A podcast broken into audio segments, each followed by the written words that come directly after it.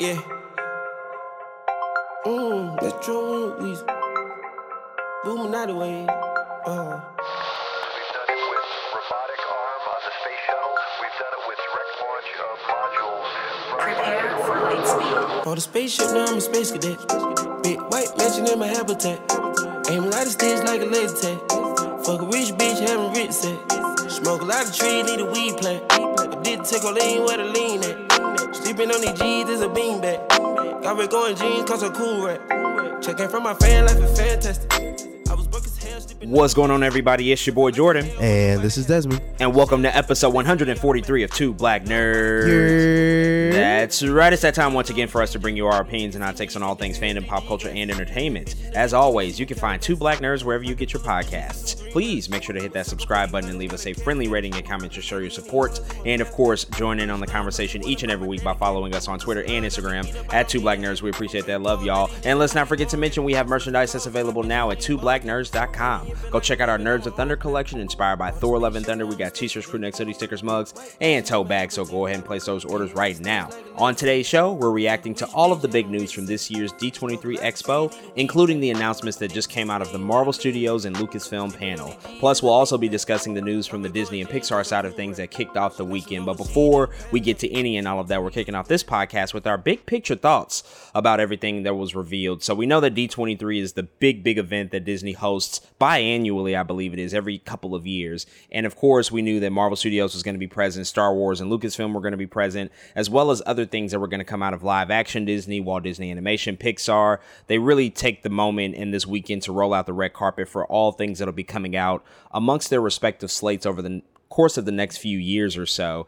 And obviously, we were looking forward to specifically a lot of things that would come specifically from Marvel and Lucasfilm. And mm-hmm. we also got a lot of additional news that I wasn't quite expecting to hear, but definitely pleased to see that we do have some updates regarding some things. We just finished watching the actual live action panel for Marvel Studios and Lucasfilm. So we're doing this podcast fresh off of everything that we just saw. So you're going to get some very unfiltered, immediate reactions to all of the news. But before we talk about the specific announcements, the specific things that we saw, what do you overall think about everything that we heard? And I'm really interested to get your thoughts about what we saw out of Marvel Studios and Lucasfilm and just the amount or lack thereof that we got from those respective panels and just like what's mm-hmm. your overall impression from the news that we got and heard this weekend?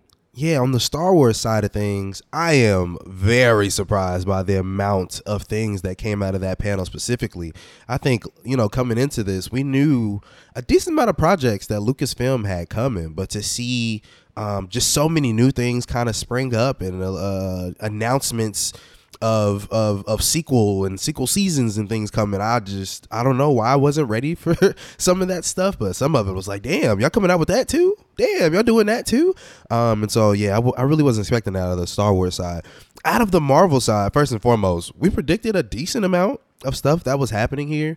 Um, I expected, I think, one more boomy type thing out of the out of the um the panel, and I don't think we necessarily got that. Did we get things I was looking forward to that I loved? Absolutely. We'll talk about those in a second. But I, I just don't know. I just thought there would be one more kind of thing that's just oh yeah that is that is crazy that they that they did that so just a little surprised about that but other than that um, we even kind of discussed it that we wouldn't be too surprised if they didn't come out with too too much, you know, because they did do a decent amount at Comic Con, and here we are uh, looking for even more at D twenty three. So I think they again did a decent amount. But yeah, man, just a couple of things that we tried to predict that felt like something they would do, they just didn't do, and it and it, it felt like educated guesses from us either. Some stuff, eh, sure, some stuff was out of control that we were guessing on purpose, right? But other things we were like, oh yeah, they'll probably do that, and they didn't. And so it, uh, it's a slight slight disappointment there, uh, for sure. But again, just still happy to be here, um, and happy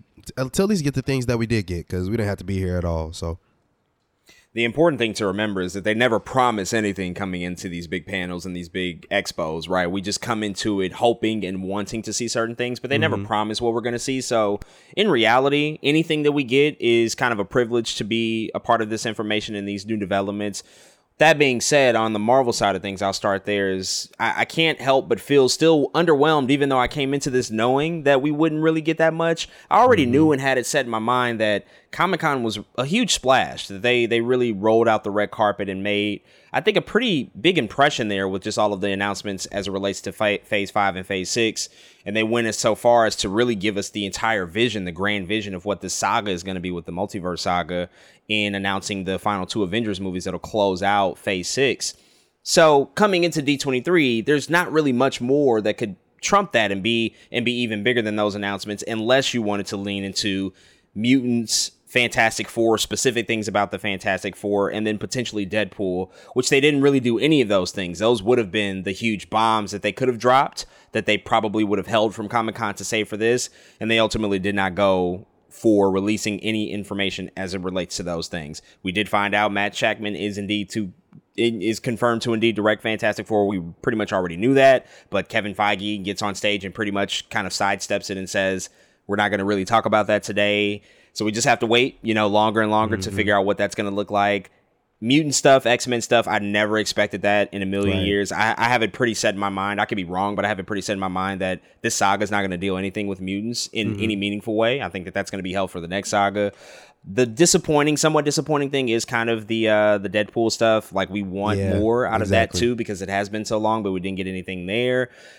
The stuff that they did show, however, I was pretty impressed by. Mm-hmm. I did like mm-hmm. what we saw. They did drop a couple of trailers that are really impressive and feel like they're taking the MCU in a bit of a different direction. So I like that stuff. And they brought out a lot of cast members, which is always to be expected. They're going to have the stars present there to talk about these respective projects. So I imagine for the people that were present, they got a lot of great stuff because there was exclusive footage. There were things that we did not see as a mm-hmm. public audience. So I imagine if you were there, probably felt like a better experience hearing about it at home on social media, it's like, oh, okay, you know, that's cool, that's fine. Mm. We already knew that. There wasn't any real new announcement outside of Werewolf by Night. That was kind of the new announcement that we knew it was coming, but there wasn't any surprise announcement in terms of like, here's a new project, here's a new Disney Plus series or a new movie. Right. Star Wars, on the other hand, they did have a lot more, and most of it seems interesting, and I'm curious as to what Star Wars is going to look like over the course of the next couple of years. I'm a little upset that there's no movie stuff though. I, mm-hmm. I, wanted a movie. I wanted a movie announcement. I wanted some idea of when we were going to get Star Wars back in theaters, and we're still not there yet. And I have this weird feeling about Star Wars in general, just because of the quality of their shows have not been hitting for me in the best way lately, mm-hmm. outside of the Mandalorian. And I just wonder, you know, if Star Wars has that same special quality to it that it used to have. I don't know if it really has it anymore because we mm-hmm. are getting so much stuff. We are getting a lot of animated series, live action series are still coming and half of it's probably really good. The other half is a little so-so. I just feel like we might be lacking the special the special feelings that we used to associate with Star Wars, where mm-hmm. it felt like this huge event. Now it kind of feels a little small, I think, compared to what it might have been in its heyday. You know, just even right. you know, six or seven years ago when we were getting that sequel trilogy. But there are still some things that I'm that I'm keenly excited about that we'll we'll go through today. But let's talk about Marvel and the stuff that we found out. So we got some trailers. We got a couple of new trailers specifically for some Disney Plus things that we were anticipating and hoping we would get some news about. And also, mm-hmm. one of them is like coming out in weeks. So I imagine we we were both coming into this expecting like, well, there has to be something about Werewolf by Night. Like, what's going to happen there? we did indeed get a trailer, and we also got a trailer for Secret Invasion. Let's start with the Secret Invasion trailer. So that dropped. We don't have an official release date. We just know that it's going to come in 2023. Obviously, the series is starring Samuel L. Jackson. Mm-hmm. Cobie Smulders is also coming back. They also have a really, really nice ensemble cast. Ben Mendelsohn is back as Talos. Martin Freeman's going to be returning returning as Everett K. Ross. I don't know if I knew that before today. I didn't know he was in the show. Mm-hmm. Um, Don Cheadle's also in the show as Rhodey. And then we have some newcomers. Olivia Colman is also here. Amelia Fire. Clarke Fire. herself is here. King, Kingsley Ben-Adir. And so we got Fire. looks at all these people in this in this trailer. And so what did you think about what we saw here? What did you think about this first this first 90 second or so trailer that we got for Secret Invasion? I loved it. Um, it looks very uh, uh, gritty to me, you know, even though it is, it seems to be on the ground. It's still very much galactic at the same time because we're dealing with Skrulls at the end of the day, right? So I love that about it. I think they found a good, uh, uh, really, what feels like a, a spy TV show in a lot of different ways. Um, like if you take imagine I don't know taking the Winter Soldier and you make it into a TV show. It's like, dang, that's probably a pretty decent TV show. Uh, and so it, it, it really feels like that, man. I love the the dark nature of this. Like nothing about this story feels like there's any happiness to it, right? And I know that's been a big critique of the MCU in the past, right? A lot of people are like, I don't know, I can't watch Ant Man. It's too happy for me. You know what I'm saying? I can't watch this. It's too happy. Secret Invasion looks like I don't think you're gonna laugh at all.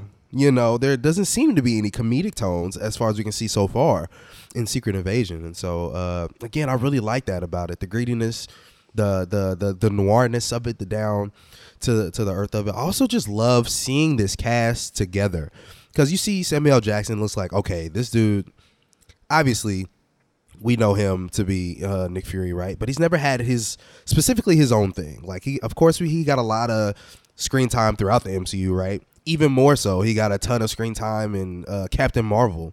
But this is like, no, this is you could literally rename this to Nick Fury if you wanted to, and I think it'd be pretty accurate in terms of a TV show. And I also love that about it because he's one of the greatest of all time. So and then you're watching the trailer and you're like, this dude is just killing it in the trailer. I love the way it looks. I love the the, the color grading. And then like Olivia Colman pops up and you're just like, oh yeah, okay. I think this is this has the makings. I'm I'm saying this very early. This is very optimistic on my side. It has the makings to be the best, not not the highest bar either, clearly, but it has the makings to be the best MCU show on Disney Plus that we've seen thus far. Um, just everything surrounding it, the way the trailer looks, the way it seems like this this feels like care again. You know, we kind of talking about how you have to care about things. This felt like care. Even the trailer just felt like it had more uh, weight to it. It felt like it had a bigger budget than all of the other MCU shows we've been watching. It just feels like a production. This is the one you you kind of spoke um, in in She Hulk yesterday. You kind of talked about I think it was She Hulk, but you kind of talked about how the MCU at, at some point the way they cut their TV shows together. It's like okay, let's kind of make a little mini TV movie and then cut them into our episodes. This just feels like a better movie or a higher budgeted movie than that they would have to cut up into episodes. And uh, I think I really like that about it, man. So I'm really. I really enjoyed the trailer. Um, it was short, but it was like, damn, really, that's all I need. I'm good to go in terms of this TV show, man. Because Secret Invasion is such an important storyline to everything that we have coming up, right? Secret Invasion leads into Secret Wars. Like all of this is is tied together, and so this is the this is really the first show that I've seen a trailer, and I and I felt like that's going to be important for the MCU, versus like a lot of the other stuff we watch. We have to watch it first, and we got to okay, is this going to be important? As soon as WandaVision came out, we we're like, oh, this is probably important, but we have to watch it first. Secret Invasion is like, no, you probably gonna have to watch this for sure in order to understand what's happening after the events of the show. So again, I, I really like the trailer and I'm excited for it it looks great. I'm I'm super excited for Secret Invasion. As you said, this very much feels like what they did with the Winter Soldier, and this is going to be a full blown spy thriller. Uh, it seems like that there's high stakes involved. You also have the element of an alien invasion. There's paranoia. You don't know who's who, and there's an incredible cast here. Emilia Clarke looks great. Olivia Colman, I think she's probably the best actress in the world. So you have her in the MCU now. That's incredible. Be- Kingsley Ben-Adir, excuse me. He has all of these clones of himself that pop up, and and you know obviously that's representative of just like what's happening with the Kree and the Skrull that are probably going to be big big prominent characters throughout the show. So overall, it just looks great. I thought I mm-hmm. thought that mm-hmm. this trailer captured the essence of what they told us it would be, delivering upon that promise that this is going to be this really epic spy paranoia thriller about trust and distrust and the government and just all of this this this this confusing this confusing nature about this alien invasion that's probably occurring. And yes there's big implications for this show in terms of what it could tie to whether it's secret wars the marvels which also also comes out next year. There just feels like so many different opportunities that it can tie into other things. We also did find out that armor wars is moving forward in fact. We did not hear anything about armor wars at Comic Con earlier this year. wasn't on the slate, but in, in, in fact, it is moving forward. Don Cheadle is in Secret Invasion. He'll also be starring in Armor Wars, and they mm-hmm. told us essentially that those two series will tie directly into each other. The events of Armor Wars will take place after the events of Secret Invasion. Still no release date for that one either, but also good to see Don Cheadle playing a little bit more of a prominent role here as well. The other trailer that we got was for Werewolf by Night, which is something we've been talking about quite a bit. The news was reported earlier this year that this was moving ahead, that they would be developing basically a Halloween special for Werewolf by Night, and we found out that Gael Garcia Bernal would be starring as the main character. Michael Giacchino, very beloved film composer, is directing the series, and it's going to be coming out in just a few short weeks here. We got an official release date, and we also saw a first look trailer at it to really get a sense of the style of it. And what's really kind of interesting for me that stood out is the fact that this has like an entirely different branding to it than other things. It's been branded as a Marvel Studios special presentation. They even included a brand new logo at the top of it, and Mm-hmm. it appears as if they're creating a separate wing of content that's going to be developed that's going to fall up under this this new banner that they've developed. This would probably be this would be a part of it. I think the Guardians of the Galaxy holiday special would probably be a part of it. Mm-hmm. Yeah. I think it's a smart decision too because it falls in between that middle ground of it's not a feature length movie that's going to come out in theaters, but it's not a weekly episodic or serial, serialized series. It's going to be really a standalone special, probably an hour long, maybe 45 minutes or so. But this presents it to us a, a very striking visual look that we've not seen in the MCU up until this point. What were your thoughts about what we saw with uh, Werewolf by Night? I am so interested in this, man. I've it's every time Marvel just decides to take uh, uh, just a, a weird swing. It's something we've never seen before. For me, it usually ends up being enjoyable, right? Of course, for whatever reason, the movie is controversial. But you watch Doctor Strange: and Multiverse of Madness, it's very clear that Sam Raimi had his hands on that movie, and it looks different. It feels different than a lot of things that we've seen in the MCU. And coming into Werewolf by Night, this trailer, man, I love them sticking to this 1940s, 1950s horror thing they got going on, man. It looks really interesting to me and something different than they've ever done before. I, man Thing is in here. I was like, is that Man Thing? I I was like, what? What are we doing? here? I, I, it just looks really cool to me, man. Um, I, I legit can't wait to watch it. It feels as Halloweeny as it should. I'm happy it, it, it looks so different. I mean, I, I'm pretty sure arm got cut off somewhere in the trailer, which it was. I was like, yes, this is this is exactly what you should give us. So, um, I'm I'm very excited to watch this, man. I think that it has. Uh, uh, it has potential again to be something so different. If if it, even though it is a special presentation, I'm hoping it's good enough to live beyond itself. you know what I mean? Like if it's if it's this good, I hope they're like, okay, let's do something else different and new. Let's do something uh, similar to this. But man, I'm I'm loving the tone. I'm loving them sticking to this this this time period of of influence. Um, and I hope it comes out good, man. But I'm excited for now. I I really liked it. Trailer completely caught me off guard. I was not expecting it to look this way. There were rumors that it was going to be in black and white, which makes sense, but I didn't realize they were going to lean so heavily into it. Very much resembles the style of those 30s and 40s Universal monster movies, which is if you're tapping into that, that's that's amazing influence to inject into this character, right? And so it's definitely a character that isn't that well known, probably by general audiences. It is more of a, I would say, a C-list character. Certainly, there's ties to Moon Knight, which is something we saw earlier this year, and they might they might create some connective tissue between those 2 mm-hmm. properties. But what we saw here, I, I just thought it looked so weird and wacky and wild and almost just like kind of nostalgic in the best ways possible. And mm-hmm. Gael Garcia Bernal, he is an incredible, incredible actor. I, I would encourage people to see his work if you haven't. I'm very excited to see what he brings and and just the the dual personalities that he's going to have to deal with. And as you said, just like Man Thing randomly popping up, which is kind of crazy because.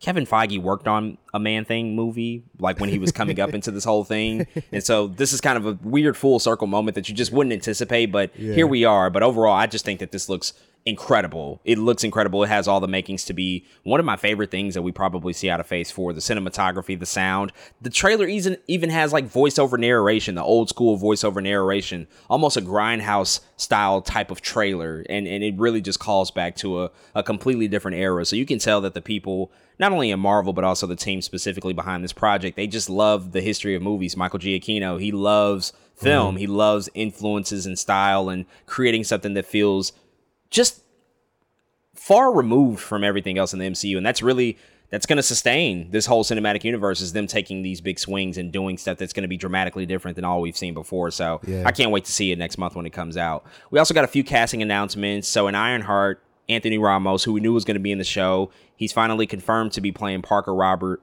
Parker Robbins, excuse me, aka the Hood. And then in Loki season two, we found out Ke Huy Quan, who was in Everything Everywhere All at Once earlier this year, is going to be playing a TVA employee in the in the mm-hmm. upcoming season of the show, which is really funny because Daniels were going to direct Loki initially. They eventually stepped away from Loki to make Everything Everywhere All at Once. So now one of the guys that they ultimately brought back to the forefront of Hollywood, who hadn't really worked in quite a while, is now going to sh- pop up in a Marvel show that's going to come out in 2023. So, some interesting casting news here. I think the Anthony Ramos news is probably the more curious one just because of who he's playing the hood this is this is a character who has a lot of mystical abilities a lot of magic that's associated with the hood and so i know we've talked a lot about what what the whole magic and mystical element of the MCU might look like. Mm-hmm. There's rumors and ideas that maybe at some point they'll introduce Midnight Suns. We didn't get anything about that today on the live action side, but that is a property that they could absolutely tap into because they are slowly but surely introducing a lot of the Midnight Sun characters. But uh, what are your thoughts on just like the casting news for for some of these other Disney Plus shows?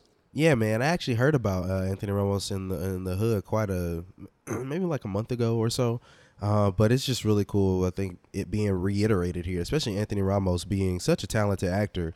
Um, again, from what we know him in Hamilton to what we know him in, uh, he, shoot, he was in the Blind Spot and TV show, but also, of course, in the Heights, and it's just really cool to see some of our, you know, the people I just feel like we're growing up with a lot of these people acting wise, and so it's really cool to see them um, jump from from project to project and be like, "Damn, you in Marvel stuff now? That's really cool." Uh, but for him to be playing the hood, I think is really dope. I think it's I, I really like that in in in the age of I guess this new cultural boom of the MCU, it'll be great to see Riri playing opposite of Anthony Ramos. You know what I mean? It's like really cool representation because how often do we see that two multicultural you know what i'm saying antagonists and protagonists is very rare especially in the mcu and so i think this would be a, a, a really just a great addition um, into what the mcu looks like um, and so yeah i think that's dope key Ke Huy Quan is hilarious that this is going to be a tva employee it I, I'm gonna be looking for him to do some kung fu naturally because of everything all at once, where he was whooping ass. Um, but uh, again, just good news here, man. He's he's so talented. He's also been working for like so long. I mean, like the '80s or something crazy like that. So it'll be it, it'll just be really great to see him again. Um, hopefully he's a he's not a douchebag TVA employee. I hope he's like an important friend to Loki or something because it's just what I want to see him as. I'm selfish, I know. Um, but yeah, it's, it's it's cool to see him here, man. So really really cool castings. Again, multicultural castings, which are even more important to me. Um, so just excited for that in the future of, of what that looks like. They also confirmed that Ryan Coogler is going to be the executive producer on Ironheart, which I think makes a lot of sense. We will be introduced to Riri Williams and Black Panther Wakanda Forever, who also had a presence here at their panel. Mostly just brought out the cast. I believe they showed some exclusive footage that featured a lot of Namor in that footage at the at the D23 audience. But he's going to be EPing the Ironheart series doubling down really on his commitment to the MCU. We know that there's other things in development, possibly some Wakandan spin-off series. That was one of our predictions, didn't come to fruition we might hear something about that in the near future with the with the sequel coming out in November. But overall, yes, this stuff is uh, it's really cool to see. And Ironheart slowly but surely becoming, I think, even more and more important to the overall fabric of what the the, the next future phases are going to be for the MCU. They did give us a few updates on the theatrical side of things. So the cast of the Ant Man and the Wasp Quantumania movie, which is about five months away. It's right around the corner, really thought we might have been getting a trailer today. I thought that that was oh, actually when I thought so about it, I was like, oh wow, we're we're actually pretty close to the release of this movie. There is a big chance we might see a trailer. They did play a trailer, but only for the audience in attendance at D23. We didn't see anything publicly. But overall, brought out the cast, they did you know further discussion about the film and what it's going to you know be and ultimately how it's going to play out in terms of the larger context of the MCU. Of course, Kang the Conqueror being the the big bad of that movie, and uh, we also found out that it directly links with Avengers: The Kang Dynasty, which again, no surprise that that mm-hmm. seems very very much the the way of things as we move ahead in phase five and phase six. Randall Park is also going to be returning as Jimmy Woo. We did, however, get a lot of interesting updates about Captain America New World Order because we found out some returning characters that'll be a part of that cast coming back from the Falcon and the Winter Soldier. So Danny Ramirez will be back as Joaquin Torres. Joaquin Torres in the comic books ultimately became the the next Falcon. He became the successor to Falcon once Falcon took up the mantle of Captain America. It seems like they're very much playing into that same sensibility here. We also saw and found out that Tim Blake Nelson will be returning as the leader in that movie, which we've talked about Tim Blake Nelson already with the She-Hulk Attorney at Law conversation that we have each and every week suspecting that he might be in this show. Now, this news doesn't mean that he is not in the show. This actually could almost indirectly be confirming that he is he's possibly tied to She-Hulk Attorney at Law. But even if he isn't, he is coming back. He will be mm-hmm. back in Captain America: New World Order. I believe 14 years after we last wow. saw him play this role in the Incredible Hulk, Hulk. So a big, big gap there. And then last but certainly not least, Carl Lumbly will be back as Isaiah Bradley in Captain America: New World Order. And we know Isaiah Bradley and that particular character had a big, big, important role in the Falcon and the Winter Soldier a couple of years ago. Um, what excites you about these these casting announcements and these impending returns of some of these actors? Uh, they're just all important, man. Um, first of all, you have a new Captain America. I, I, still love that they have a new Falcon. It's like, of course, give you know help have somebody um, to take your mantle. You know what I'm saying? I, so I think that's cool that he's passing that uh, to to Joaquin Torres, man. Tim Blake Nelson back as the leader, man. Let's it was when I seen the news, it was just like we just talked about this, and and here we are um, once again. So Tim Blake Nelson, man, returning as leader is huge. Um, because one, it's Tim Blake Nelson. He's also just a phenomenal actor, um, but also the leader is a really cool villain that's kind of been in limbo, right? That's kind of what we, we we talked about and why we expected to see him in She Hulk. It'd be a really good villain to bring back, and here we are, and they're bringing him back. Is he the villain? I think that's the biggest question. Like them telling us that he's the villain is like, oh, or that that he's coming back is like, okay, what is his role exactly? Because in the Incredible Hulk, it was like, and the leader is like a villain, but he's not, you know, the main antagonist. So that'll be interesting to see how they play or what they do with him in that movie. I'm I'm, I'm very very curious what happens there. Carl Lumbly as Isaiah Bradley, man like you said, super. The best parts of that TV show to me were the things that where where Carl Lumbly existed. The the the conversations they had with with, with blackness in America were very important to me because it's not something the MCU does. So I still love this idea that as as um, um, Sam steps into this role as Captain America, he has to have a mentor of some sort who's like, okay, I've not only kind of been there, done that, but I also didn't get the same recognition you're going to get. Uh, I have a different view of things, and this is how you should move. So I, I, I really love that idea. But also, if you have Isaiah Bradley here, I'm sure Eli Bradley has to pop up somewhere because he's going to be a young Avenger sometime. So um, I, I, I like this. Uh, this this casting too. Just again, very reassuring news that these people that Danny and Carl Lumbly are returning, but also really cool news that Tim Blake Nelson is joining the lineup. It's really cool stuff. Yeah, Tim Blake Nelson, he's the one I'm the most excited about just because we haven't seen him in forever in the MCU since the early days, really. Uh, I had a feeling Isaiah Bradley would pop back up. It just it just makes sense. He he almost right. can serve in a mentor capacity to to Anthony Mackie's Sam Wilson in that film. And so overall, just again, super excited about this. The logo, the new logo that they debuted looks incredible. And so this also seems like it'll play a pivotal role moving ahead, especially with phase five. I, I would presume that Captain America, this role of Captain America at least, is going to be the leader of whatever the next incarnation of the Avengers is going to be. Could mm-hmm. be wrong mm-hmm. about that, but it seems like that they might be setting that up, and so I think that this movie will play a pivotal role in setting that up and establishing Sam Wilson really as Captain America, not only for us that already watched the Fal- Falcon and the Winter Soldier, but I think the world at large needs to really understand like, no, this is the guy now. This is the guy that has the mm-hmm. mantle. He's going to be leading the team into the next generation as they come into the impending conflict with Kang because that ain't gonna be no shit to take easy and, and, take lightly, so they'll have to be ready for that. We also got an official lineup for the Thunderbolts movie. Didn't get that at Comic Con, but they did indeed say that for here at D23. Certainly a bit shocked at this lineup. Some things make a lot of sense. Some things were certainly spot on the money in terms of who we were expecting. And then there's some notable absences, I would say.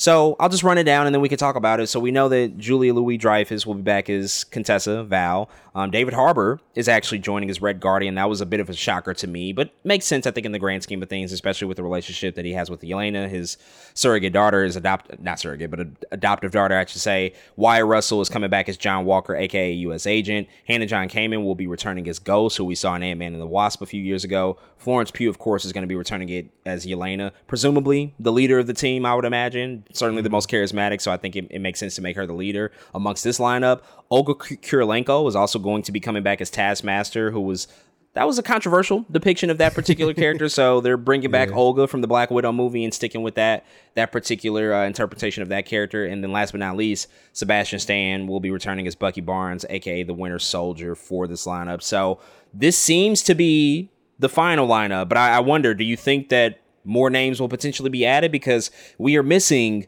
Zemo, who is right. probably the most widely associated character with this team amongst mm-hmm. anybody, and he's not here.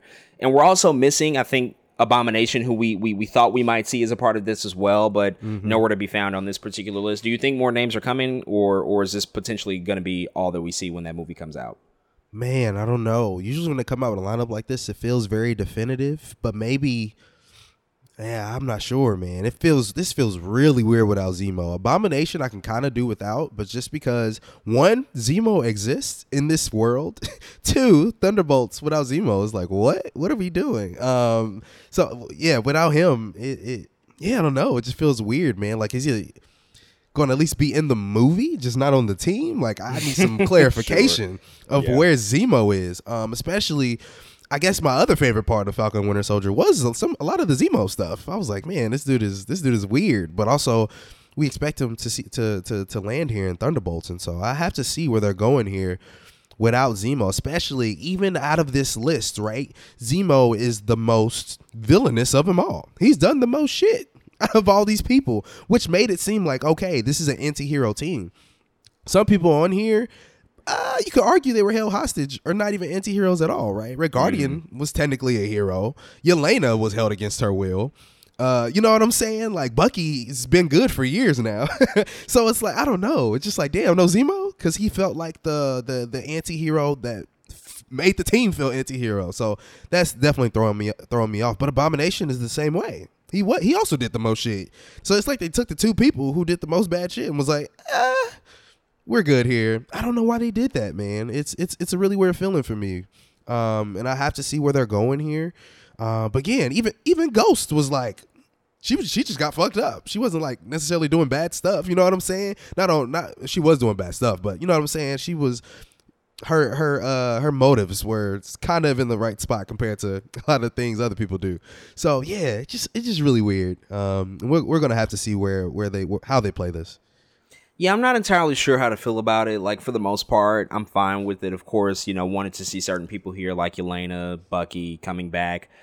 But I, I I feel like with a few swaps, maybe this could have been really a perfect lineup. The, the the Zemo absence is conspicuous at best, and I would be shocked if he really was not in this movie. The only thing that I could imagine that they would potentially be setting up is the fact that if they want to make Thunderbolts a franchise and do multiple movies, then maybe you mm-hmm. hold Zemo off for a sequel. But I don't know. It just feels like you you you get one real big swing at this, and hopefully it's going to be amazing.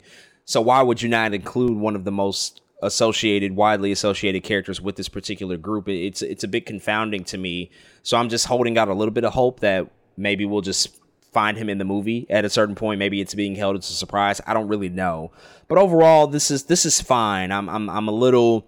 I think I'm a little bit less excited though, if I'm being real. Once I just like take a look at this particular lineup now, this could all change. We can find out an amazing director is a part of this. If they introduce like a really really crazy dope villain, that could also up Yeah, my excitement. But I will I will say that like since it was initially announced at Comic Con to now actually seeing the lineup, my my excitement's kind of been knocked down, not significantly, just a couple of pegs, and that's really Mm-hmm. that's really due to Zemo not being here because I think he's great. It's just a great character. So ultimately, I do hope that he comes back.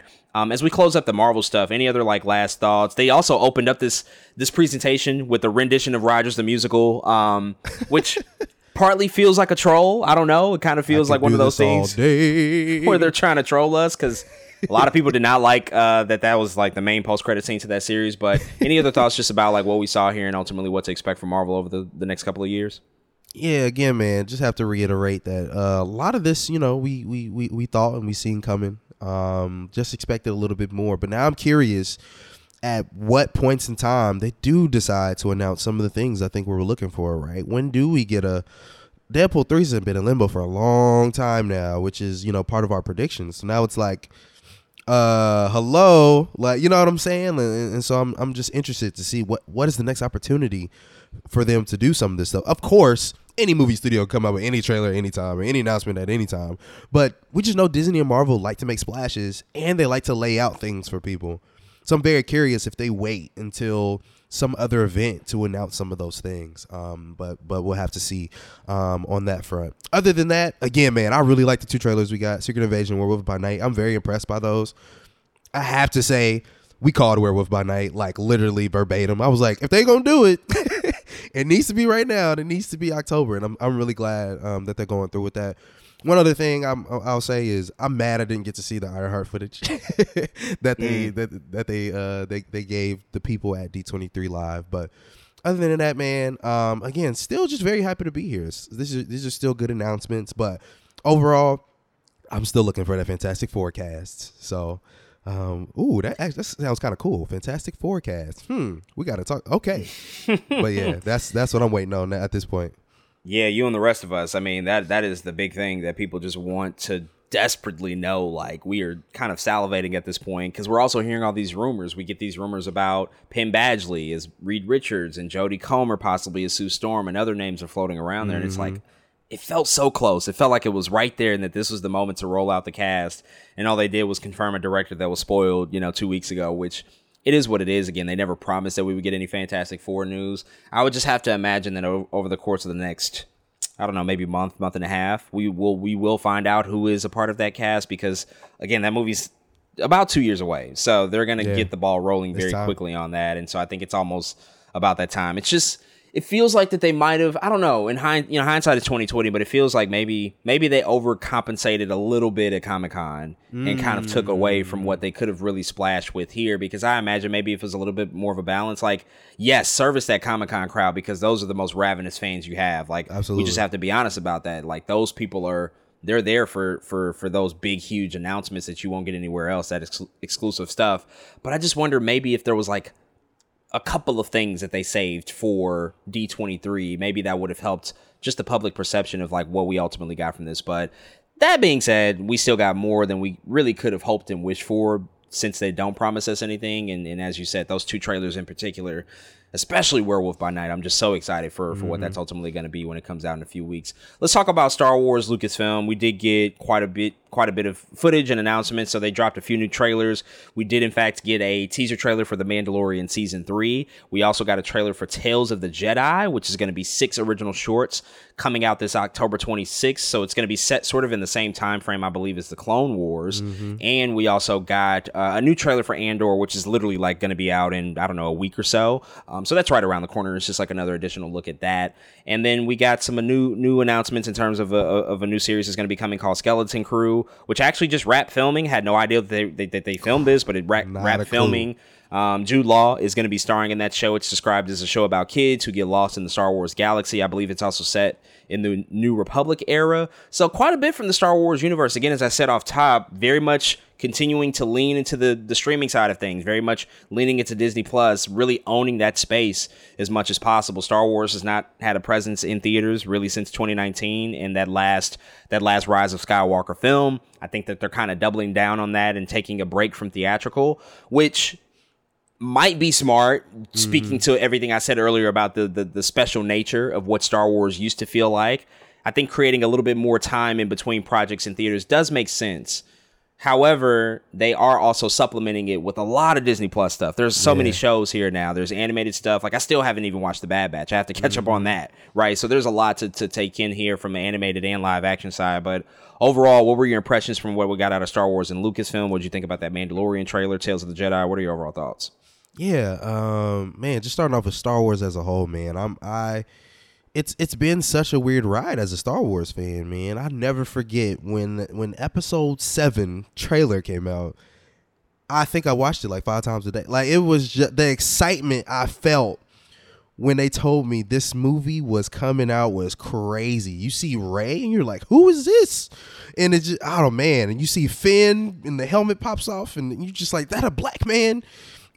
that's not that's not Lando and Star Wars, and uh, I just remember how excited I was for that movie, and that movie ended up being um, pretty decent. Um, probably, yeah, just just just a, a decent Star Wars film. Of course, re- very different than what we expected, but decent. But I, I, have to, I can't help but to echo that sentiment. Hasn't been there for a very long time in terms of what it feels like to really be a Star Wars fan, and of course, Star Wars is is a movie at its core. And so us getting a lot of this Disney Plus uh, uh, uh, TV shows is great. Don't get me wrong. I I love Star Wars is, will always be bigger than the movies. I've said that. Clone Wars is some of the best Star Wars that they've ever come out with, the TV show um, slash slash animated series. But th those movies also have to exist. So it's been interesting to see how they navigate that space, and it's it's constantly just been bittersweet. You even said it at the top of the show. You was like, uh, kind of half and half for the most part. Um, uh, uh, starting off with Mandalorian though, I think the trailer looks great. Of course, I, this is one of their. It, it just feels like one of their shoe ins at this point. It's like I think they just get the Mandalorian. That's one of the shows that they get Boba Fett, maybe they just don't get it yet. you know, like maybe they just they just don't understand. But Mandalorian, I think they understand, and so it looks like they're just up in the ante one more time from season two to season three. It looks like, hey, let's do some have some more fun adventures. Looks like there's more other Mandalorians in the show. Um, and it looks good to me, man. I'm I'm very excited to watch uh Mandalorian. Probably out of anything again because that's the, that's what we know now. We're like in the Star Wars fans, we're like, well, we know Mandalorian's gonna be good, so we can at least have that. But but it's not much else um, that we have. What's interesting about Andor is they they've the way they're treating this show is they they act like they got something on their hands. Like season two already started filming. Oh, that like it's like they know they have something. So it, it, it is piquing my interest for sure. Like Andor is like, mm, what do y'all know that we don't know or that we haven't seen yet? Um, and and I'm still not like as excited as I was for the Mandalorian for Andor, right? Because it's not as known of, a thing as Mandalorians was. Andor is a very new character, but again, it feels like they know something, and so it's definitely piquing my interest. So I'm excited to see it, especially t- two seasons. It's crazy um, without us even seeing the first. Uh, so yeah, insane. I think Tales of the Jedi looks amazing. It's literally coming off the backs of, of, of the Clone Wars, which I just said is, is some of the best Star Wars. Um, it just looks good. I feel like Tales of the Jedi's it, just like Mando, something you can hold on to. The way Tales of the Jedi looks, it looks very Dave Filoni. you know what I mean? It looks like oh okay, that, I'm sure that'll be good. I'm sure all six episodes of that will be good. It's it may not be the blockbuster Star Wars that we're looking for, but it's it, we know it's going to be pretty solid. Skeleton Crew. I don't even know what to think about this. Like you said, we didn't know it was being shot. I don't know where it came from man, I don't remember the last thing I seen Jude Law in. I guess Fantastic Beasts, which whew, Lord have mercy. Less said about that, the better. Less said about that, the better. Um, he he just hasn't been picking the greatest projects for me lately. Um, even I didn't really like his depiction in I think Captain Marvel. I was like, eh, I'm not really feeling him here. Um, so so we'll have to see what even this TV show is and where it goes. Um, but I will say, man, Star Wars at least they're they're they're they're trying more than anything. They're trying, and and I think they're trying to give us Star Wars food until they're like, look, y'all, this is the next big movie. And so I, I think I appreciate that about them. They're like, okay, we can't give them nothing, so let's try to come up with new stories. So I, I at least like that about it. But again, I definitely echo you, you know your sentiments as like it doesn't feel like the thing that it used to feel like when I seen episode one in theaters. It was a you know what I'm saying. It's an event, and I'm I'm I, I can't wait until it's an event again. Um, and so again, until then, we'll just be watching these shows. hopefully they can recapture that magic at a certain point. It just, you know, it gets frustrating just every year, every month, whatever the case may be. We just like have to question like, "Oh yeah, is that Rian Johnson trilogy of movies still happening? What's up with that Taika Waititi movie? Oh, is Patty Jenkins still directing Rogue Squadron? Like all these things that were announced so fucking long ago and we just have no idea about them, like no updates at all. That just becomes frustrating. I'm just gonna have to be honest about that. But we can't really dwell on that since there is no movement. There, there there's nothing to talk about. With with what we did see here, The Mandalorian, that is their proven, tried and true champion of shows. That is their flagship amongst all of these things. It's really the reason that they are doubling down so much in this strategy because of how successful The Mandalorian and Baby Yoda became, and really an overnight sensation and phenomenon. And so when season three comes, I'm gonna be completely locked in. I can't wait. It's gonna be epic. It's gonna be amazing. And it's also been quite a while since we got season two. I think it'll be about two and a half years in between the releases of season two and season three. So very much looking forward to that. These other things, Tales of the Jedi, the stuff they do with the Clone Wars is always like A plus. It's just Dave Filoni, that whole team, they just really know what they're doing. If we can revisit the world and the era of the Clone Wars like every five years, I'm I'm totally fucking good. in for that. That that sounds Yep. amazing. Like the main canonized show is finished, but if they just want to revisit those characters and just like tap into them occasionally, that sounds brilliant to me. They did show like some exclusive footage of Ahsoka, which we know is also coming, I believe, next year. We didn't see any of that. There was like a picture floating around. Rosario Dawson still looks great. That just, you know, I, I was reminded of Ahsoka from from from the whole Tales of the Jedi conversation. Um, But Skeleton Crew don't have a real sense of what that is. Jude Law is kind of playing in his sandbox right now, just jumping from huge franchise to huge franchise after, you know, spending That's about true. 15 years just doing a lot of smaller movies. I think he's just like trying to have fun now, which I, I can't be mad at.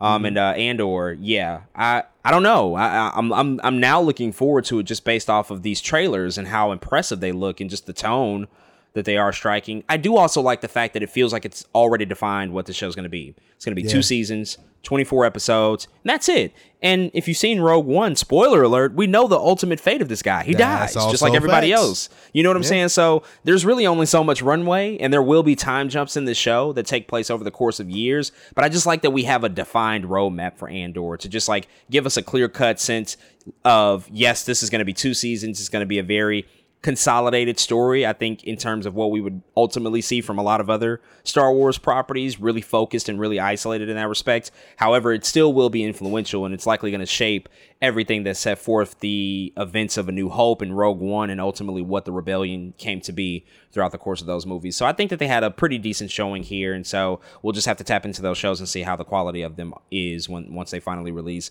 Let's talk about some Disney and Pixar stuff. So that actually happened yesterday on Friday. We're recording this again on Saturday.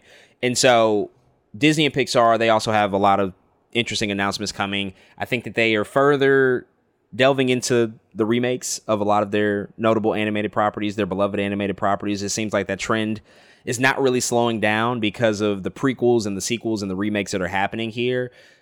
That being said, I, I- can't help but be excited about a couple of these because it's like, wow, that actually looks like it's going to be really, really good. First and foremost, what might have actually stole the weekend, if we're being honest, is this Little Mermaid teaser trailer that they dropped because um we've known this movie was coming. We've known Halle Bailey was going to be cast as Ariel in this movie, so we've been expecting it. I forgot about this movie. Funnily enough, I, I had it dropped off my radar. I didn't realize it was coming out next year. Like I knew it, but it just wasn't something that was at the top of my mind. And so when they dropped this teaser trailer, I was like, "Oh yeah, that is going to come out. It will be coming out next May." We got a very very short look at this movie, but ultimately we see Halle Bailey decked out as a mermaid and we actually get her voice and her singing of, of one of those really iconic songs from that movie um, let's just start there and talk about the little mermaid trailer because again i think that this is one of the bigger things that they actually dropped throughout the course of the weekend marvel or not this kind of stole the show for them Yeah, it's it's it's just been so heavily anticipated. Just it was just so long, bro. Like if you listen to Halle, man, the way this girl sings is it's it's Disney princess every time. it, it it only makes sense first and foremost that this girl is in this role, and I love the the just the weight of black Twitter when we first heard that this girl got cast as Ariel. It's like my favorite thing on the internet at the time. Everyone was like, "Oh shit!" Like it's about to go down. I even seen a tweet yesterday when the uh, when the dang trailer came out. Somebody was like, "We need to show up for this movie the same way we showed up for Black Panther," and that's real spill because outside of Brandy, Cinderella, and and and uh uh shoot what the Princess and the Frog. What other black princesses do we have? Like it's time to show up for for the Little Mermaid, um, underwater man. So again, I've been looking for this trailer for a long time. Even when you watch Grownish, where both Halle and Chloe are in the TV show, they had to cover up Halle's hair. Like if you see her in that TV show, you could tell they were shooting Little Mermaid because her hair's dyed red, but her hair was always wrapped. And sometimes you can see like a little red coming from her hair wrap, and I'm like, uh huh, we know what you're doing. I know you're in this show, but you probably left work and you went straight to that uh, that Disney set. We see what you're doing, Halle. So I've been looking forward to this for a very long time, man. Her voice is beautiful. She's beautiful. The Little Mermaid's about to be amazing. It's going. This is like the one Disney movie that I think will be one of the most heavily anticipated for a long time. I'm trying to think what's like another recent one that was like, no, this is about to be big. And I think kind of, even though it was disappointing, was live action Lion King, right? Where we were like, ooh, this is very anticipated. Sure, we're a little disappointed by it. But this movie here, I think it I think people are gonna pull up for the Little Mermaid. So I have to agree. I think it stole the weekend. It was only like a minute twenty. We barely seen anything. We seen her, her hair. She sang three notes. We we seen Flounder, not even Flounder's face. We seen Flounder's tail. There was no Sebastian in it, and it still stole the weekend. And that's like proof of how big I think this movie is about to be.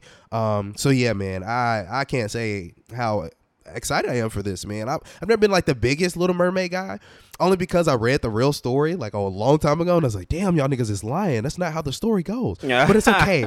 In the you in don't the say disney line Disney-ness- and reinterpreting things They love they love to take some shit and change it up Hey, dramatically. 'cause- hey, y'all better read about Pocahontas too, because that's not what you think it is. oh either. my Uh, god, That- that's egregious what they did there. egregious. Uh, but Little Mermaid, man, I I have to say I'm excited for this. I haven't been excited for like live musical Disney like this in a while, and and that's I think that's saying something. Um, so yeah, I'm super excited.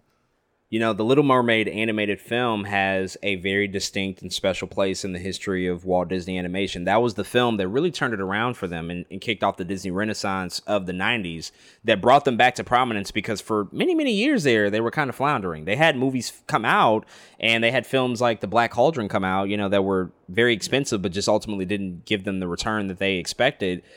And so it took a lot of changing of the guards. It took a lot of vision to really implement this new renaissance of Disney animated films that were going to come out and just ultimately like what they were going to look like and be and how what what what was their new identity going to be going into the 90s and that was a very very important and pivotal time for them. And The Little Mermaid kickstarted all of that because you look at the successive years after The Little Mermaid came out, you had those other follow-up films like Beauty and the Beast and Aladdin and The Lion King and they just were steamrolling every single year after that. And it was it was just the the hugest boom period I think ever and so The Little Mermaid kind of feels like their last huge movie that they can adapt for live action. We know what the trend has been. They've already adapted a lot of the big ones. They've done Jungle Book and Lion King.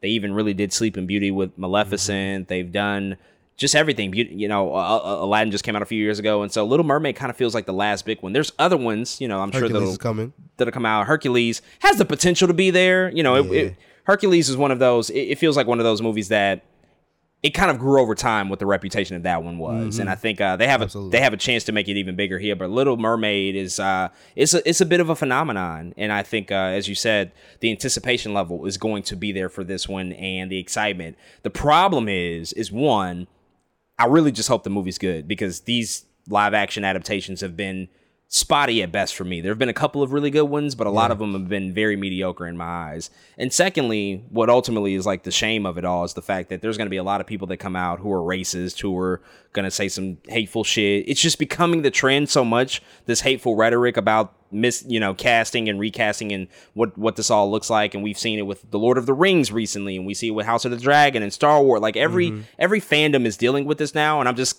over it i'm very much over like this conversation coming back up. I'm just hoping that the love for the movie if it's good i'm hoping that the love for the movie will ultimately just circumvent any hate that that comes forth. And uh, uh, if it is good if it is a quality movie then i think it will. I think the the the, the positivity will reign supreme in that conversation. Um let's talk about lion king though since you brought it up. So we, we got an official title for the lion king prequel that'll be coming out in 2024 directed by barry jenkins. That film will be entitled mufasa the lion king uh, creative and it'll be starring aaron pierre and kelvin harrison jr they're going to be voicing young Simba and young Scar, not Simba, excuse me, young Mufasa and young Scar, I presume. I don't know if they've determined who's who, or at least they haven't publicly said they they've obviously determined that, but I don't think publicly they told us who's playing who's who. Um, but it, you know, we knew this movie was coming. The Lion King came out a few years ago, the live action one, as you said. A little bit disappointed by that one. I was a lot disappointed by that one just because it was it was a weird experiment, but it was a huge hit. It was a phenomenon, just like everything the Lion King is. It made a ton of money, Right. and so I think it was uh, no surprise to to see that they were going to do a prequel. But this is this is a little bit different because now they're going beyond source material. Really, there there have been other Lion King stories. There have been sequels and things that have been ultimately brought to life to to really flesh out this world and this story. But this is kind of new territory for them. So. I don't know if you have any thoughts or hopes about this because we only really have a title at this point. But what, what do you think about just like them moving forward with a, a Lion King prequel in general? Well, as to who's playing who, Aaron Pierre already kind of looks like Scar, so I think it should be Scar. Um, but man, um, I love Barry Jenkins, bro. I have very clear biases when when Barry Jenkins is on a project because he's just very, I don't know, he always has some kind of style to what he does, and so I think him coming into this is I, I'm gonna still have my my my my skepticism towards it just because of what the last Lion King was, but because it's Barry Jenkins, uh, it adds something for me that I'm like, ooh, okay. I, let's do that. Like, let what what does he have up his sleeve? And it's funny, you hear it's like, oh, we've seen a ton of Mufasa in the Lion King, but again, it's like I'm sure this guy has something he's bringing to the table because he always has an idea. Nothing Barry Jenkins has, he always has an idea. And so again, there's biases there It's because I really like him as a filmmaker. Um, and as a, there's also fraternity bias there, but he's a he, he's really good, man. Um, and so I think he'll he'll bring something new to the table. So we'll see what happens. Again, it's part skepticism, skepticism, but also part like, man, Barry Jenkins. I'm a little excited about this. So we'll see what happens. Yeah, yeah, he he's an incredible filmmaker, very very talented. So the faith would be into him, and you know we'll just have to see. You know what they what they did with the live action. It, and I put that in air quotes. You can't see it, but I put that in air quotes because it's not really live action. It's just hyper realistic animation. If we're being honest about it, that just that didn't play for a lot of people. It did make a lot of money, but I know a lot of people just had criticisms like, "Yo, what made the Lion King so successful was just the fact that they used that traditional 2D animation. You can be so expressive with these animals. You can be so expressive with Simba and Mufasa, and you can actually see how they're feeling. And you can't really achieve that when you have these photorealistic lions on screen who are singing. It just there's a weird disconnect that happens there. So I think that they have a, a challenge ahead of them in terms of trying to quell those concerns that people have about just the nature of watching this type of story. So I don't know if they're going to change it dramatically. I don't know what that's mm-hmm. ultimately going to look like. And then just from a musicality standpoint, what does that even mean and look like? Are they going to make a lot of original music? Probably. Or is this going to be potentially a more straightforward adaptation of overall like the story of Mufasa and do something a little bit just more dramatic in that sense. I don't know. A lot of details that we still have to find out. We did get a new trailer for Disenchanted, which is going to be coming out this November. This is the sequel to the Enchanted movie that came out in 2007. I've never seen Enchanted. It's been what? something I've been meaning to watch for a, a, long time, but I've never seen it. But I will watch it before Disenchanted comes out because it's right there. So um, I did watch this trailer though. I did watch the Disenchanted trailer just to get a sense of like what this movie is going to look like. It looks great. It looks like that they got pretty much the entire cast back from that original story, and they are keeping with a lot of the same style of, of that original movie. But what are your thoughts on this, and, and how excited are you for for the Disenchanted movie? Yeah, man. So the original Enchanted, it's crazy because when you think about it in hindsight, or I remember when it first came out it just felt like I don't know. I remember people people like trashing it. I don't know where that came from. Maybe we were like weird teenagers. You know what I'm saying? And it's, it is like middle school age, but and then you look at it and you're like, wait, this movie did what critically? It did crazy critically. It's really really good critically. In fact, it also got a, a really decent box office too. Um, it made 340 mil, which is I'm pretty sure it cost that much to make. Um, in in in it, so it's it's crazy to see them X amount of years later coming out with a sequel. Uh, but I think that movie is became even more beloved after it was on TV. I remember being on TV a lot. I was like, "Whoa, is that Enchanted on TV again? Oh, is that Enchanted on TV again?" And so I think it has the makings to be bigger even than what the 2007 movie was. The only question is, again, I don't know where the interest lies for people in this movie. It looks really good. Uh, I I would love to go see it. I'm definitely going to go see it. I'm going to be there like a big little kid when I watched the movie the first time. Um, but I'm just, I'm just interested to see what the what people do when this movie comes out. Like, are are they gonna, you know, f- flood both theaters and whenever it comes out on Disney Plus, like what it what does it look like? Um, I think so it's straight to, Disney Plus. In fact, straight to Disney Plus. Mm-hmm. So yeah, I, I'm I'm very curious, like how many people are really gonna are, are gonna watch it, and yeah, because it's weird. It feels like damn, we don't talk about Enchanted a lot. You know what I mean? So I'm, I'm like, yeah, I'm just I'm just very interested to see where that interest lies. But we'll see when it comes out on Disney Plus. Let's see here how many people click that play button, how Twitter talks about it. I'm I'm very interested in that stuff. But again, for me, I'm very excited to watch it. It's a good movie, and I think they're they're doing a, a somewhat a service and uh, for, for for them doing a sequel here. I think it's really cool. It might be smart to have this on Disney Plus. To your point, just like wondering about the general interest. Well, if you want to wonder about that, I think if, if the first film had Enchanted, if it gained an audience over the years, over the past 15 years, and then you put it out on streaming, you have both movies side by side, people can just marathon them. And it's coming out over Thanksgiving. So you automatically have that family appeal there. So this might be the best play for them to, to re- release it directly to, to Disney Plus in that end. But yeah, I'm definitely going to check out the first one to be, to be ready for the second one just to see like how it all plays out. We did get a few other announcements on the theatrical side. So we found out Snow White, which is going to be starring Rachel Zegler Zegler and Gal Gadot. That's going to be coming out in 2024. Also, Inside Out 2, a new Pixar movie. The sequel to the first Inside Out, which came out in 2015, that officially was announced that'll be coming out summer 2024. And last but not least, a new Pixar film, I believe it's Pixar, Elemental, is going to be coming next year, mm-hmm. June 2023, in fact. And so, quite a few announcements also on that front. Snow White, again, another adaptation of one of their popular animated movies going to be live action. Inside Out 2 was a I mean, the first Inside Out was a massive hit when it came out. That was incredible movie. I think it's one of the best Pixar movies they've ever done. It's it's just really really an amazing story. So the fact that they're doing a sequel there makes sense to me. And then Elemental, um, th- this is an original thing, so I love when they you know tap into to more original stories and, and introduce us to new characters and something that we haven't gotten before. So don't have much. We got a poster and a picture and a bit of a synopsis for it about what the story ultimately look, looks like. But it, you know, all all good stuff here for me. Nothing nothing that concerns me. Again, Snow White we knew about. Inside Out 2 that was like spoiled technically a couple of days ago, but considering that's like one of my more favorite Pixar movies, I'm good for that. And then Ele- Elemental, of course, I'm just gonna have to wait and see what that ultimately looks like. Yeah, we heard about Snow White a long time ago. I don't think we didn't know when it was happening, but we knew Rachel Zegler was tied to it. It was like maybe even before um, she was in uh, uh, uh, what's the movie?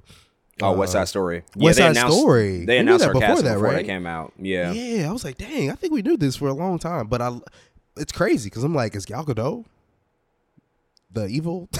like, what is, is she? I would assume like, so. I'm, I'm trying to figure out like where does Gal Gadot fit in this? I think that's that's super interesting. I'm even more interested in if I want to see like what they do with the, dwarves idea. You know, I think that that that's Yeah. something that will will either peak, make or break my interest in this movie. Even though I'm probably going to see it regardless. It's Disney. There's always going to be some interest there. But in terms of you know, they they really were like really cool in, in, in terms of Snow White. So I'm, I'm curious to see what they do there. 2024 is also it's like a long time, but not a long time. So it'll pop up on us before we know it. Inside Out 2, man, huge. They're they're um giving us new emotions too.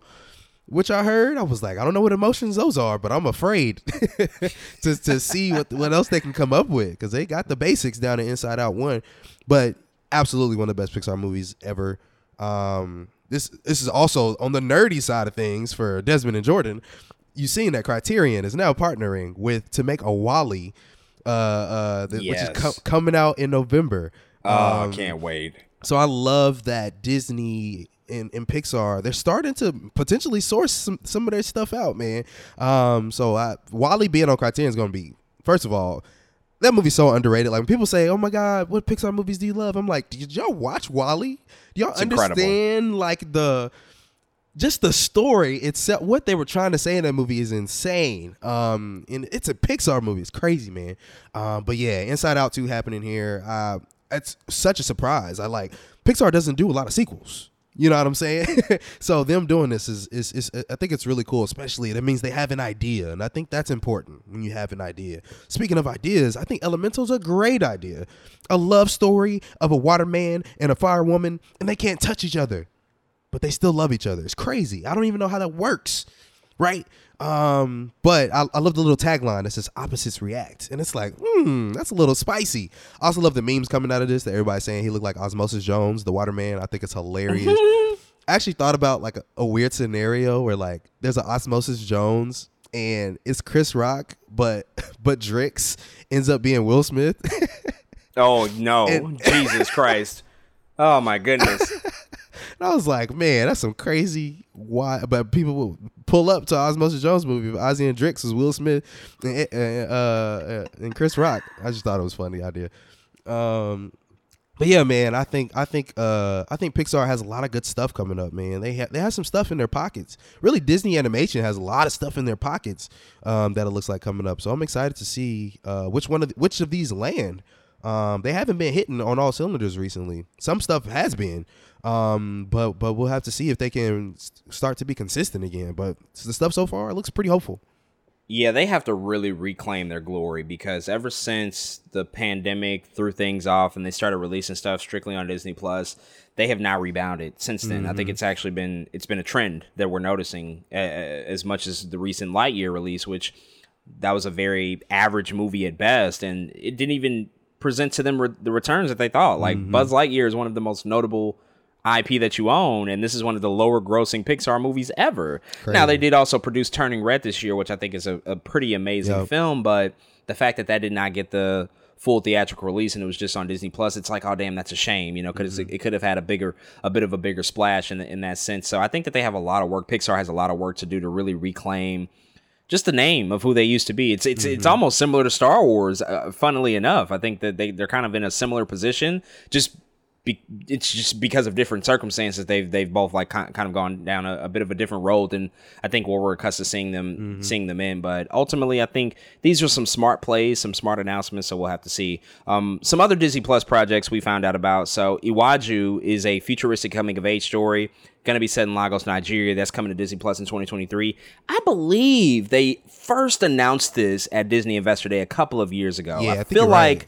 I feel like they first mentioned it because this this this sounds familiar. Absolutely. But we got we got a screenshot, like an actual first official look of it, not a trailer, but just a screenshot um, of a still from that show. And again, we do have a description. And then we also found out that Peter Pan and Wendy is going to be another, I believe, live action ad- adaptation of their animated movie that's going to be coming out on Disney Plus in 2023 too. I mean, we have 75 Peter Pan movies at this point. I, I really don't know if we needed another one. There's just so much out there. It- it's also interesting to see just again the strategy of these things because some of these some of these live action movies that are adapting their animated films they have made the decision to just drop them on Disney Plus. Like Pinocchio just came out this past weekend mm-hmm. and one, it's getting terrible reviews, but you know, it's also on Disney Plus. It's just sitting there on streaming, so they probably already knew, like, yeah, we can't put this on screens in theaters, um, or even like Lady and the Tramp a few years ago. I'm, I'm just, I, I don't know what the decision making is. You know, maybe it's just like the research that they put into this to find out, like, is there an audience for this? Little Mermaid, absolutely. This is going to make hundreds and hundreds and hundreds of millions of dollars. That's an easy shoe in to put that in theaters. Whereas like a Pinocchio story, although like that's one of their masterpieces. That's one of their greatest films.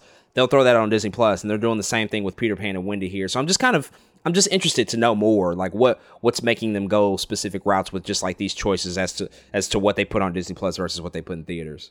Yeah, it's it's it's so interesting, man. It's like a it's a very tough. I don't know if race is the word, but it's a very tough thing to balance. You know what I mean? And, and, it seems like ah, I just don't know. It's just a weird time that we're in, uh, and and to tell what audiences I think are going to grasp uh onto in terms of this whole Disney Plus thing, man. You can have the most subscribers in the world, but what does that mean for the quality of your content, right? A lot of people, of course, look at Disney Plus as like a this is our our our our relive our glory days, right? A lot of people aren't going to Disney Plus for a lot of the new content per se. You know what I'm saying? I know people buying this for their kids to watch freaking Aristocats. um, so it's it's uh, yeah, it's just interesting to see where where they fit in and and how they're trying to reel people in or keep people reeled in um, with a lot of these original stories and movies coming out on Disney Plus, especially when they're resurfacing so many old I think ideas, right? Pinocchio is like, okay, it's one thing for Disney to redo it, and it's another thing for Guillermo del Toro to redo it. You know what I'm saying? It's like, did you have to do this when you know Guillermo's probably about to switch up this whole shit up? It's like, I like I don't know, man. It's just I I, I wonder about the way the way they move sometimes because of course it's nothing but IP throw up, right? They want to get as much money as they can and and it just sucks. It's just the Disney. It's the Disney effect. It just sucks sometimes because it's like you don't have to do this. you can come up with new original things that without the IP throw up, and they just that most of the time it feels like they don't care. So, um, but yeah, it's it's it's an interesting, definitely a interesting uh, thing to balance. Yeah, they and they and they and they, you know, to their credit, they do come up with new ideas. Certainly amongst like Pixar, Disney Animation, but it just for some reason like these the, these other things where they're just taking IP that's already existed and they're just reinterpreting it for a new audience, a new generation. It just feels so overwhelming. Where it's like that that that's really what it feels like the focus is on. Like, yes, I'm excited for Hocus Pocus 2, but Of course, we're getting this movie 30 years later and then they're doing Mm-hmm. like sister act 3 30 years later. It's like you know okay what what what's going on here? I know that that's just the era that we're living in. That's just that's the nature of the game. Everything is getting a sequel. Everything from yesteryear is getting a follow-up in some sense of the word but for some reason the disney effect of it does feel so overwhelming. I think it's because in addition to the the movies that we also get like their whole brand is overwhelming. You know, you go to the theme parks and you see these things. You turn on Disney Channel or Disney streaming network and you see these things. Like they're everywhere. You go to Disney merchandise. Like all of these things are mm-hmm. always a part of our lives. There's Broadway shows like Yep. Peter Pan and, and Pinocchio and Lion King. Like they never really leave your life. Like once mm-hmm. they're there, they're forever there. You know, so I think even when we get new announcements about reinterpretations, reimaginings, whatever the case may be, it just feels like, oh, we're doing this again? Like another one? You know again there's a, peter pan I, I can't confirm if it's like a public domain character but even like other studios have done peter pan stories you know about about that character. And so it's just like wow uh what what what more do we really have to say here? And so we'll have to see. But that iwaju movie uh, I think it's a movie or it's a series. It's, It's a series. Okay, so I'm looking forward to that too. I mean, look, Lagos, Looks great. Nigeria. We're talking about you know African characters. I, I think that that's incredible. Um, so there, there's a big opportunity there. Um, let's last wrap up by talking about some video game announcements. They did have a Marvel Disney game showcase. The two big ones I think we should know. First, Midnight Suns, um, which is a game we've already known that's going to be coming. Um, it's going to be coming out December 2nd, but they're also releasing a set of prequel shorts on the YouTube channel for Midnight Suns, which is actually going to be starting on Halloween, October 31st. I guess is a way to get us ready for the characters that are going to be a part of this game, most notably Wolverine, Captain America, Captain Marvel, Blade, Doctor Strange. Mm-hmm. Apparently, a set of them are getting prequel shorts on the YouTube channel, which I didn't even know. You told me about it before we started recording. I watched and I was like, wait a second, this is incredible. Yeah, so, what do you thought about what, what do you think about just like what, what those prequel shorts might ultimately mean and just the game coming out ultimately this year before before everything wraps up? Yeah, it was weird that like really coming into the game showcase um that we knew was coming out this year, but nobody knew when. In fact, it was supposed to come out like right now. everyone's like, uh, everyone's like, okay, where the hell is Midnight Suns? In fact, many speculated that it would get pushed back to next year. And so it, it was really nice to see. They're like, okay, now it's coming out December second, y'all. We're like, okay, bet, finally, this is this feels more the most concrete date that you've given us because it's so close. Um, in in after what you promised, so I'm I'm I'm with that. Um, this fall for video games, by the way, is insane, y'all. I could name them all, but you would be like, damn, y'all, it's too much going on. Um, the prequel shorts are really they look like they're about to be hella dope, and I need y'all to watch them with me. um, again, they, they start on October 31st, but they did a, a kind of character introduction short to to really um, introduce us the idea of them coming out with shorts starting on, starting on Halloween, and that introduction short was really dope, y'all. The character designs for the shorts look really good. The the the art looks really good. The colors are beautiful to me. They're very it speaks Midnight Suns. Um, and one of the coolest things about Midnight Suns coming out is just the villain. It's like Lilith and the other demons and it looks dark like Midnight Suns is supposed to be, and so it looks like a lot of good content coming out. So I'm excited to see these these prequel shorts. I hope they're as good as that introduction short was. Um, but yeah, it's it's it's it's looking it's looking looking really good on the Midnight Suns of things. I'm hoping the prequel shorts are legit. When I when they say prequel, I hope they're like this is what happened before Midnight Suns. Now you open the game. Now you understand where we are. Let's let's get it cracking. Like I'm hoping that's what they're for. And if so, I think that's a crazy idea. A lot of people haven't had before. Like it's not just a trailer for a game. You know what I mean? It's like no, we're gonna give you some story beats for some YouTube shorts, and then you can go play the game. I'm like, damn, that's a really cool idea and something I've never thought of uh, thought about before, and I don't think a lot of people have done before. So I'm looking forward to those. nice and different and new. I remember a few years ago they came out with a bunch of Marvel anime series. They did like an anime series for Wolverine and Mm-hmm. X Men and Blade. Forgot about those.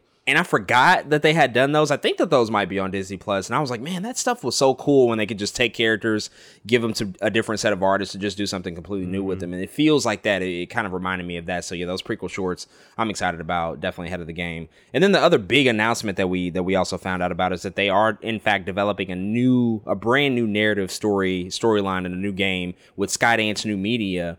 And there's no official title for this game, but the two lead stars will be Black Panther, but the Azzuri Black Panther, who's the grandfather of T'Challa, as well as Captain America, and it will in fact be set during World War II. There's also two other characters because they used the mm-hmm. tagline that there's four heroes. They didn't really confirm who those other two heroes might be. Probably another Wakandan soldier and maybe somebody else along with Steve Rogers, presumably, like a spy possibly or something. yeah, maybe spy, you know, maybe some offshoot of Bucky. I don't know. A lot to still be determined with this game. Not really any information out there, but it has me excited. The thought of a game that partners Black Panther and Captain America during World War II sounds fucking incredible to me. I'm Yes. definitely on board with that idea. Uh, also found out that Marc Bernardin is the writer for the game. Who I'm a big fan of Marc Bernardin. He's also like the co-host of Kevin Smith's podcast, Fat Man Beyond. And I, I had no idea he was writing the game, but found out he's going to be, I think, the lead writer for it. So again, not much information. Don't even have a release date at this point. I don't think it's just like one of those things that's just like floating out there.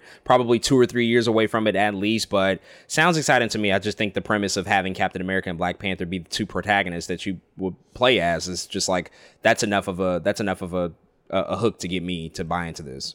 They're trying to prove that Captain America wasn't racist. It's hilarious. Um, but I I love the idea that Azzuri up like of course if Black Panther had been passed down, you you know, all these generations that no matter what time period we're in, there's probably a Black Panther present. So I love that they're going with Azzuri here as the Black Panther to accompany Captain America in World War II. I think that's some really cool shit, bro. Like it's like a they, they, I'm telling y'all, they got some good ideas over here with these video games, y'all. I'm just hoping they can pull like every time Marvel slash uh uh well, just Marvel has a good idea for a video game. It's like okay, just give us the execution, and we're good. Um, and they don't always land. Sometimes they do. Hence, Spider Man, crazy. Um, and so I, I I think they again they have the makings here.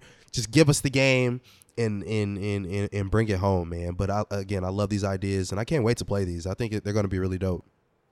And also, I think the uh, the creator behind the game, Amy Hennig, was responsible for Uncharted as well. So she has a pedigree. She has an established pedigree for a very successful video game franchise mm-hmm. to perfectly set, It's in good set up what this world is going to be. So yeah, a- absolutely in good hands. So can't wait to get more details on that. But with that being said, ladies and gentlemen, gentlemen, that's all we have for this episode of Two Black Nerds. Thank you again for tuning into another podcast. We will of course be back this upcoming Tuesday to talk about all the latest movies that we've seen, including Barbarian, which drops in theaters this weekend. We also got to talk about Elvis on HBO Max, as well as Orphan First Kill on Paramount Plus, and then we will, as usual, recap and react to episode four of the Game of Thrones prequel, House of the Dragon. And be sure to tune in next Friday as we review and recap episode five of She-Hulk: Attorney at Law. So plenty to look forward to over the coming week. But until then, we'll see y'all next time. With that being said, y'all, we're Audi 5000. Please check out our Nerds of Thunder collection at twoblacknerds.com. This is the year of 2022 Black Nerds, and remember, always bet on black. Appreciate y'all. Love y'all. Thank you for listening to another episode of Two Black Nerds, where we're two black, Too nerdy. and we out, y'all. Peace. Pocket full of blue cheese and some green relish. I'm a psycho for these hunters, got a cash fetish. I've been studying these hunters, I'm a mathematic. And this love make me wanna buy my dedicated. This love got me geeked up, I don't need a addy. Trade goals, let these niggas know we've already. Expensive clothes on my bitch.